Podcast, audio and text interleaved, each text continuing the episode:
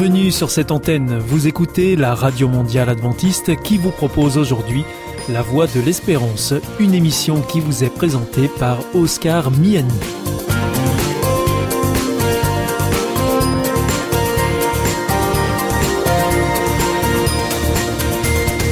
C'est avec grand plaisir que je vous retrouve sur notre antenne. Encore une fois, soyez les bienvenus à l'écoute de La Voix de l'Espérance, notre émission quotidienne de 30 minutes qui vous est présentée par Oscar Miani. Merci de votre fidélité à ce rendez-vous. Je vous rappelle que vous pouvez nous écouter sur cette antenne ou bien en podcast ou encore avec votre téléphone. Aujourd'hui, au programme Parole solidaire, un moment d'information humanitaire avec ADRA, l'agence de développement et de secours adventiste. Et pour conclure cette émission, vous retrouverez un moment de témoignage avec C'est vous l'histoire. Bienvenue à l'écoute de Parole solidaire, une émission sur les solidarités internationales. Aujourd'hui, j'ai le plaisir d'être en ligne avec Jonathan Lebouliot. Bonjour. Bonjour. Alors vous êtes directeur d'ADRA Belgium et donc euh, vous nous appelez depuis euh, Bruxelles. ADRA, c'est l'agence de développement et de secours adventiste en Belgique précisément. Euh, Jonathan Le vous, vous rentrez d'un voyage qui vous a amené à vous rendre en République tchèque et en Ukraine. Et alors évidemment, aujourd'hui, ce qui va nous intéresser, c'est surtout votre passage en, en, Ukraine dans le contexte que tout le monde connaît aujourd'hui. vous êtes allé où précisément en Ukraine? Jonathan Le Bouliot alors, je suis allé précisément dans le dans le sud-ouest de l'Ukraine, dans une ville qui s'appelle Mukachevo, qui sert en fait de, de base arrière euh, pour le bureau d'Adra euh, ukrainien, qui sert en fait de, de, zone de déploiement pour toute l'Ukraine. Donc, c'est là un peu qu'on qu'on a notre logistique qui est installée. Et alors, euh, vous êtes allé en Ukraine pour quelles raisons Qu'est-ce que vous êtes allé faire là-bas pour prêter main forte aux équipes en place? Alors oui, il y avait plusieurs, il y avait plusieurs raisons. Donc c'est d'une part, euh, on avait un convoi en fait qui apportait de l'aide alimentaire, convoi euh, qu'on a rejoint donc en Tchéquie pour prendre du matériel et euh, le, le, transférer à Mukachevo. Parce qu'il faut savoir qu'en Ukraine, les chaînes logistiques en fait sont rompues. Hein, vous pouvez plus acheter dans les magasins, vous n'avez plus d'approvisionnement suffisant. Il y a tout un, un programme au niveau d'ADRA pour pouvoir nourrir les populations qui sont touchées. Donc en fait, les populations sont complètement dépendantes de l'aide humanitaire en termes de besoins euh, vitaux tout à fait. La plupart euh, sont, sont en effet dépendantes de l'aide extérieure. Euh, sur d'autant plus ceux qui ont dû fuir et qui sont euh, soit sur les routes, soit dans des abris. Là, c'est excessivement difficile pour elles de, de, de, trouver de la nourriture. Et donc, on a tout un programme vraiment d'assistance euh, avec tous les bureaux en fait d'Europe. Hein qui donne euh, voilà euh, de, de, des soutiens financiers ou des soutiens logistiques. Et moi ici j'ai été justement avec euh, plus d'une tonne de matériel de Tchéquie jusqu'à Mukachevo et de là en fait il était redispatché à travers le pays dans les zones les plus sensibles avec des équipes spécialisées voilà qui ont apporté qui redistribue l'aide que nous nous avons apportée. Et alors donc cette zone où vous êtes allé euh, était loin des conflits euh, armés, je crois. Alors oui, c'était une zone qui est à 50 km de la frontière slovaque et, euh, et 50 km de la frontière hongroise. donc une zone qui est relativement sûre, qui n'a jamais été touchée par les conflits jusqu'à la veille de notre arrivée, évidemment, voilà, il y a eu un bombardement qui a eu lieu euh, la veille euh, sur sur des entrepôts, donc voilà, c'est toujours délicat. Ça reste un, un, pays en guerre et même les zones qui sont relativement à l'abri euh, du jour au lendemain ne peuvent plus l'être. Et alors votre entrée en Ukraine, comment est-ce qu'elle s'est passée euh, aujourd'hui Quels sont les dispositifs qui sont mis en place pour filtrer les entrées ou les sorties, j'imagine d'ailleurs? Oui, alors c'est extrêmement compliqué de rentrer en Ukraine évidemment. Euh, et nous, donc on était, on avait du matériel lourd. On est passé par euh, la frontière slovaque et plus précisément par euh, une partie de la frontière qui est destinée aux, camions et, et, à tout ce qui est euh, logistique. Et du coup, même avec les autorisations qu'on avait, même avec des lettres euh, de, de l'ambassade ukrainienne de Tchéquie recommandant ADRA et recommandant le, le, libre passage, on a mis quand même plus de 7h30 pour faire 25 mètres de frontière, euh, plus de six checkpoints différents, euh, tant du côté slovaque que du côté ukrainien, et avec euh, voilà beaucoup beaucoup de tensions, beaucoup de, de, de, questions, de documents, de fouilles. enfin voilà, on sent vraiment qu'il y a, il y a une inquiétude. D'autant plus qu'il y a voilà il y a toujours un risque aussi de certaines milices euh, qui essayent de passer par ces postes frontières là pour essayer de voilà d'agir dans l'ouest du pays. Donc voilà, il y a, une, vigilance accrue de la part des, Ukrainiens. Et il y a aussi, enfin voilà, aux, frontières, les, militaires ukrainiens qui surveillent les frontières, c'est des militaires qui sont très très jeunes puisque les autres sont, sont au front. Donc voilà, on sent qu'il y a une, vraie détresse de leur part, une vraie angoisse et une vraie peur qui est palpable. Hein. Euh, on sent que c'est des, 18-19 ans, armés jusqu'aux dents. Enfin, préférerait tout cette autre part que là. Donc voilà, très compliqué, très stressant. Euh, on s'est jamais senti en danger de manière directe, mais euh, voilà, on sent qu'on rentrait dans une zone. Euh, voilà, on n'était pas spécialement les bienvenus. Et donc voilà, on a quand même réussi, réussi à passer à atteindre le bureau de Mukachevo, mais voilà, 7h30, alors qu'on était quasi les premiers à 6h du matin au poste frontière. Quand vous avez passé la frontière, qu'est-ce que vous découvrez à l'intérieur du pays Dans quel état vous trouvez la population, même si elle est malgré tout assez éloignée des, zones où, le conflit euh, bat son plein? Alors même si c'est une zone éloignée en effet, euh, enfin il y a quand même une très très forte présence militaire. Il y a, des checkpoints, il y a des euh, zones qui sont complètement barricadées, renforcées avec de, des mitrailleuses lourdes à l'entrée des villes. Enfin vous avez quand même euh, voilà les, les, les, pompes à essence en bord de route qui sont complètement vides. Vous n'avez plus d'essence en fait de disponible. Et dès qu'il y a un peu de ravitaillement, il y a des files euh, de, de, de citoyens euh, qui, qui, se pressent. Euh, vous n'avez dans les magasins, enfin on a on a croisé beaucoup de, de portes ouvertes, étagères vides. Donc il n'y a, a, plus rien. Même si vous avez de l'argent, vous, vous, ne pouvez rien acheter même si on ne voit pas les effets de la guerre, en tout cas on en ressent vraiment euh, la, la, proximité et alors une tension, euh, voilà, même dans la population euh, assez assez forte. Et, euh, et, nous, voilà, on a rencontré des équipes d'Adra qui sont des Ukrainiens, qui sont des, des gens, pour le coup, l'équipe de, de Mukachevo qu'on a rencontré, c'est l'ancienne équipe qui gérait à Mariupol. Donc c'est des gens qui vivaient là-bas, qui étaient installés là-bas, qui avaient une antenne d'Adra efficace dans cette zone-là qui ont dû tout quitter euh, du jour au lendemain, qui se retrouvent à aider évidemment euh, les autres Ukrainiens, mais qui se retrouvent eux-mêmes en, grande difficulté. Et comment est-ce qu'ils arrivent justement à, s'organiser sur place pour euh, venir en aide à la population? Alors sur place, ils sont pas tout seuls. Hein. Donc le bureau d'Adra Ukraine a été renforcé euh, par des experts de, enfin qui viennent d'un peu partout dans le monde, des experts euh, d'Adra hein, euh, en logistique, en, en, sécurité, en, soutien psychosocial, enfin voilà tout ce que vous pouvez imaginer. Plus évidemment des renforts en termes de, de matériel, en termes de financement pour pouvoir assurer. Et alors Adra est quand même au niveau mondial quand même expert dans les urgences, donc on a des protocoles, on sait exactement quoi faire. Ici on a des, enfin une logistique qui, qui démarre euh, bah, quasi de Belgique jusqu'en Ukraine pour soutenir toutes les activités et eux-mêmes les équipes ukrainiennes ont des activités évidemment de soutien alimentaire, mais aussi des activités de soutien euh, psychologique auprès des gens. Euh, ils ont des, des, bus pour euh, faire évacuer les gens des zones sensibles. Ils ont euh, des, enfin, la possibilité aussi de, de, soutenir financièrement des gens euh, qui essaient de se réinstaller, parce qu'il y, y, a beaucoup d'Ukrainiens qui reviennent en Ukraine maintenant. Enfin voilà, il y a, il y a plusieurs projets, il y a plusieurs dizaines de projets qui sont en route pour l'instant. Euh, avec le soutien de l'ensemble du réseau, parce qu'évidemment tout seul, euh, ce serait euh, excessivement compliqué pour eux, et avec une logistique de pointe. Sans doute avec une collaboration aussi avec les autres organisations internationales humanitaires. Oui, tout à fait. Hein. Mhm. Oui, bien sûr. Donc dans, dans ces cas-là, on ne travaille jamais tout seul. on travaille avec la Croix-Rouge, on travaille avec Caritas, on travaille voilà avec tous les partenaires qui sont présents. Après, il faut savoir qu'en Ukraine, il y a très peu de bureaux d'autres ONG accrédités. Euh, le bureau d'Adra Ukraine est une des seules ONG euh, reconnues officiellement par le gouvernement ukrainien. Donc beaucoup d'ONG au niveau mondial euh, en fait travaillent à travers ADRA. D'accord. Parce qu'elles n'ont pas elles-mêmes d'antenne euh, locale.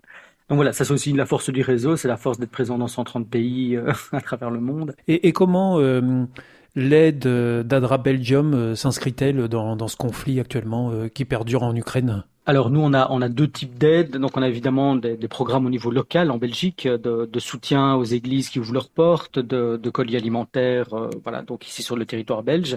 Et en, en contrepartie, on a aussi euh, lancé des grandes campagnes de récolte de fonds euh, qui ont permis de lever euh, presque 65 000 euros qui servent principalement à fournir justement de l'aide alimentaire aide alimentaire qui euh, démarre en, Tchéquie et qui, euh, à travers la Slovaquie, a fini par arriver à Mukachevo, là où moi j'étais. Et de là, nos équipes, euh, voilà, les, les dispatchs euh, sur d'autres équipes à travers l'Ukraine, avec des spécificités. Est-ce que c'est une zone euh, à risque? Est-ce que c'est une zone où les gens sont dans, dans, des abris sécurisés? Ou est-ce que c'est des gens qui sont complètement en transit et qui essaient de fuir? Parce que le soutien alimentaire n'est pas le même, évidemment. Chaque situation a un besoin bien spécifique en termes de, alimentaire. Donc voilà. Et alors donc, Jonathan Le Bouliot, les auditeurs qui, nous entendent là en ce moment et qui souhaitent soutenir euh, les actions euh, d'Adra Belgium. Comment est-ce qu'ils peuvent le faire euh, Alors quand je parle d'action, bien sûr pour cette crise en Ukraine, mais en même temps les autres crises continuent ailleurs dans le monde? Oui, tout à fait. C'est ce qu'on rappelle aussi. Euh, voilà, il y a une générosité qui est quand même exceptionnelle ici par rapport à la crise en Ukraine, et on voit, voilà, aussi euh, une générosité euh, au niveau de l'accueil. Mais euh, faut pas oublier que la crise en Ukraine, c'est c'est terrible, mais il y a des situations bien pires malheureusement à travers le monde.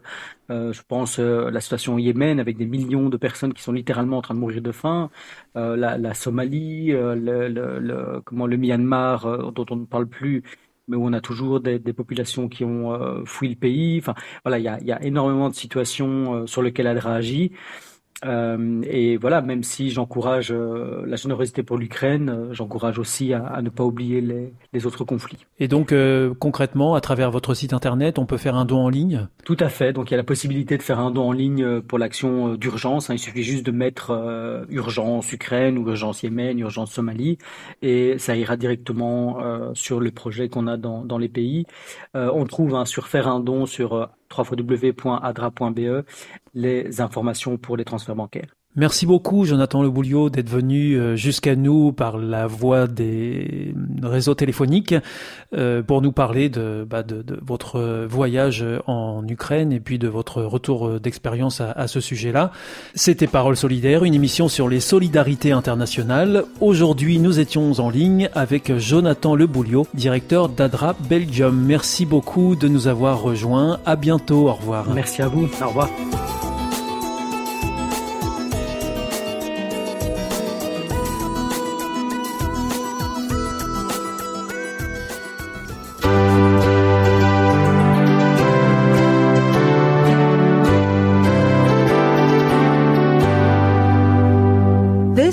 Adventist World Radio, the voice of hope. Hier ist Adventist World Radio, die Stimme der Hoffnung. Questa è la radio mondiale adventista. La voce della speranza. Le coronavirus circule encore. Les personnes âgées, immunodéprimées, malades chroniques et fragiles sont plus à risque de développer une forme grave de Covid-19. Pour elles et pour leur entourage, il est recommandé de continuer à porter le masque à l'intérieur ou dans les rassemblements. Ensemble, restons prudents. Ceci est un message du ministère des Solidarités et de la Santé.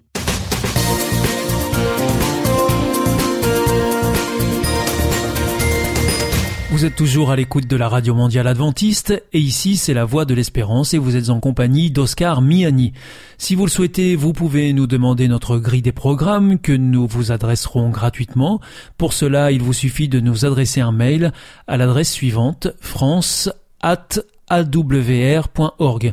ce qui concerne nos coordonnées postales, c'est IEBC, la voie de l'espérance, boîte postale 100, 77 193 Damary Lélis, CEDEX. Je vous invite maintenant à poursuivre avec un moment de témoignage dans C'est vous l'histoire. C'est vous l'histoire.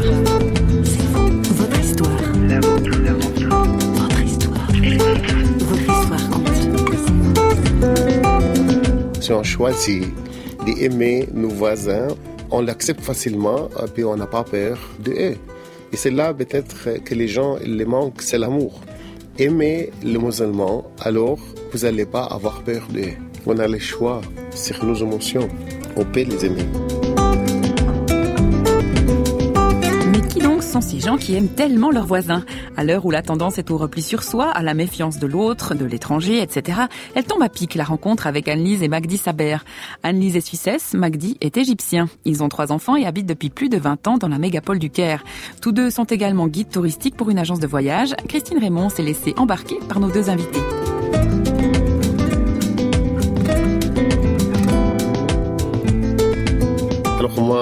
J'ai grandi dans, sur une île dans le Nil en Égypte, dans une famille copte traditionnelle J'ai fini mes études à l'université de Asyut en tant qu'ingénieur en électricité.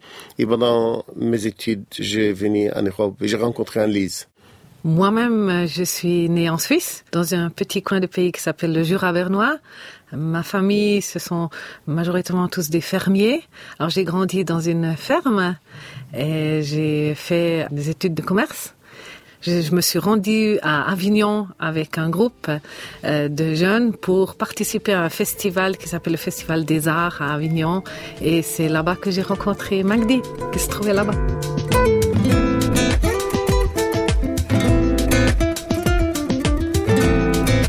Après leur rencontre en Avignon, c'est au Caire qu'Annelise et Magdi ont décidé de s'établir.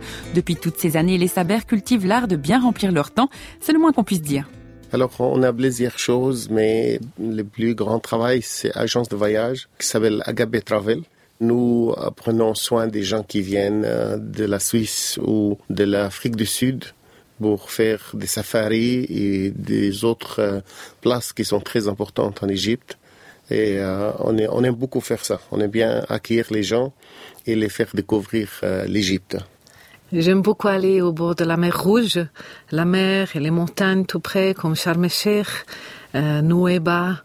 Euh, ça, c'est mon, endroit préféré en Égypte. Bien sûr, on les prend aussi sur euh, des croisières sur le Nil, spécialement une croisière entre Luxor et Assouan. Et c'est pendant 3-4 jours, on navigue sur le Nil et c'est très très joli.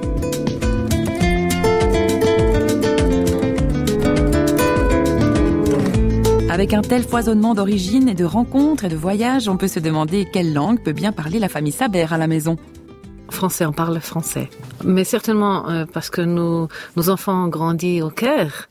Alors on parle un peu franco-arabe parce que comme il y a beaucoup d'enfants égyptiens aussi au lycée français du Caire, quand on écoute la, moitié des phrases sont dites en arabe et l'autre en français et, on fait un peu la même chose à la maison. Eh bien, alors, quand nous avons des anglophones qui viennent nous visiter, donc on parle anglais. On parle anglais. Euh, en fait, on va jongler entre le français, que c'est la langue officielle de notre famille. Mais dès qu'on a des visites qui parlent arabe, on change un peu, on parle tous en arabe. Et dès qu'on a des anglophones avec nous, on parle en anglais. Et quand on visite ma famille au Jura, on parle suisse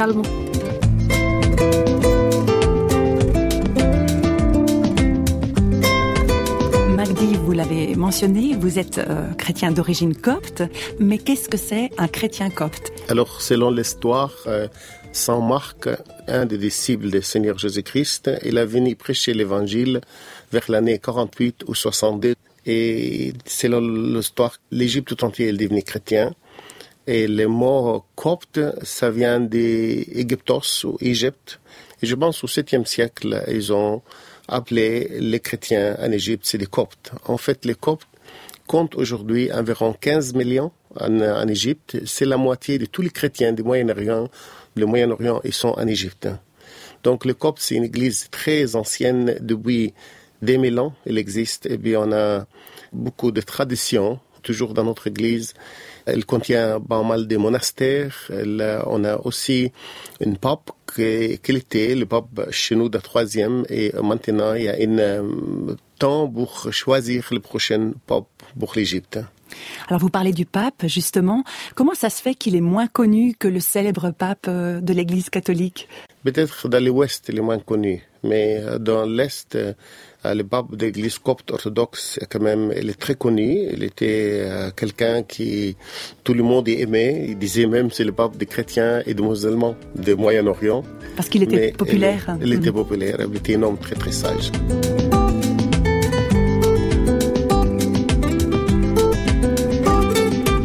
Dans son enfance, Magdi prend l'habitude d'aller à l'église copte par tradition religieuse. Mais peu à peu, la religion se transforme en une foi toute personnelle. Au travers des plaisirs, difficultés, ça m'a poussé de trouver la Bible. Dans notre église copte, des fois, c'est les prêtres qui lisent la Bible, mais ils encouragent pas beaucoup quand les jeunes lisent la Bible. Mais dans mes difficultés, j'ai trouvé une Bible et j'ai commencé à lire la Bible. Et dans le moment où je lisais la Bible, j'avais beaucoup de plaisir et beaucoup de paix qui est venu et beaucoup de compréhension. Et tard, euh, quand euh, j'ai rencontré Annelise à Avignon avec son groupe, euh, ils étaient des gens aussi qui aiment lire la Bible. Et moi, j'ai posé pas mal de questions. Et ça, c'est là qui m'a donné un peu plus de, de relations personnelles avec Dieu, avec Jésus. C'est des choses qui sont fait partie de moi. Je ne suis pas religieux, mais j'ai une relation avec Dieu, qu'il a toutes les sagesses et qu'il est là pour m'aider. Chaque fois j'ai besoin d'aide ou j'ai besoin de conseils, je retourne vers lui. C'est il est vivant et comme il nous a créé que nous on parle, lui il parle. Alors je euh, toutes ces années d'écouter sa voix. Et c'est quelque chose, on ne peut pas l'expliquer avec des paroles, mais c'est quelque chose qu'on peut expérimenter. Et c'est cette expérience, justement, c'est celle-là qu'elle a donné une signification dans ma vie. Par exemple, je n'ai pas peur. La situation en Égypte, elle est très très difficile. Mais parce que je compte sur cette relation avec Jésus et je peux toujours aller vers lui pour lui dire mes sentiments, alors j'ai toujours euh, la paix entière. Et vous savez que la plus grande difficulté dans le monde, c'est la sécurité. Alors je me sens sécure parce que lui, il a toutes les pouvoirs. Et puis, comme j'ai exercé d'écouter sa voix, c'est une autre euh, chose que j'ai vraiment apprécié énormément dans toutes ces années, même dans notre mariage euh, interculturel. On est différentes personnes. Il a grandi sur une montagne et moi j'ai grandi sur une île. Et les cultures euh, sont tout à fait différentes, les communications, les langues. Mais comme nous avons Dieu, dans nos vies, des fois qu'on a des opinions différentes, mais on dit on va prier et demander Jésus qu'est-ce qu'il dit dans cette situation? Et puis quand il nous montre dans une manière formidable, chaque fois une différente manière. Et ça nous a aidé pour, maintenant on est mariés depuis 32 ans. Et je pense qu'on va aller pour le 32 ans prochain dans cette joie, même joie à cause de ça.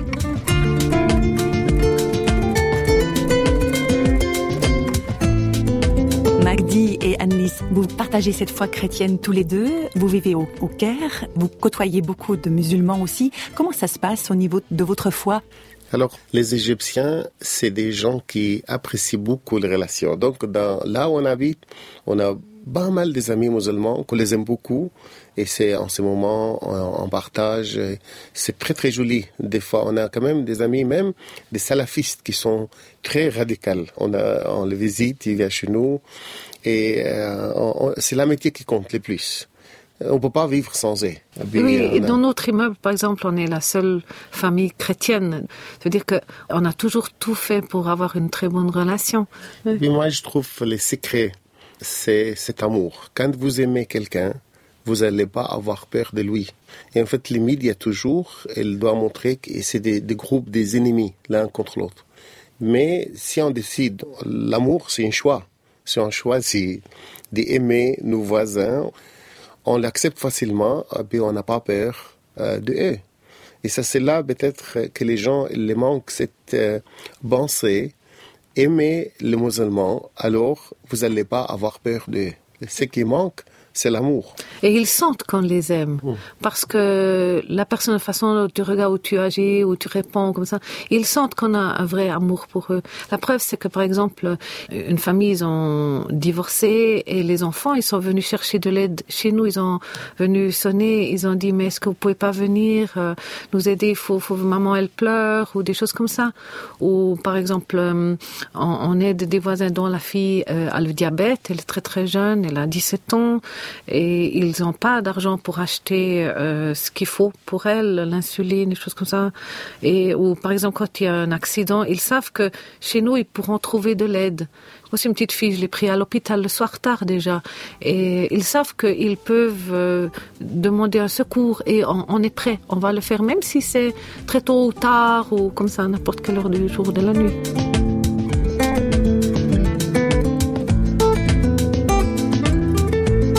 Les relations d'amitié sincère avec le voisinage, c'était la dernière étape du voyage de cette émission C'est vous l'histoire, en compagnie de nos deux guides touristiques du jour, Magdi et Annelise Saber. Allez, au revoir et choukran.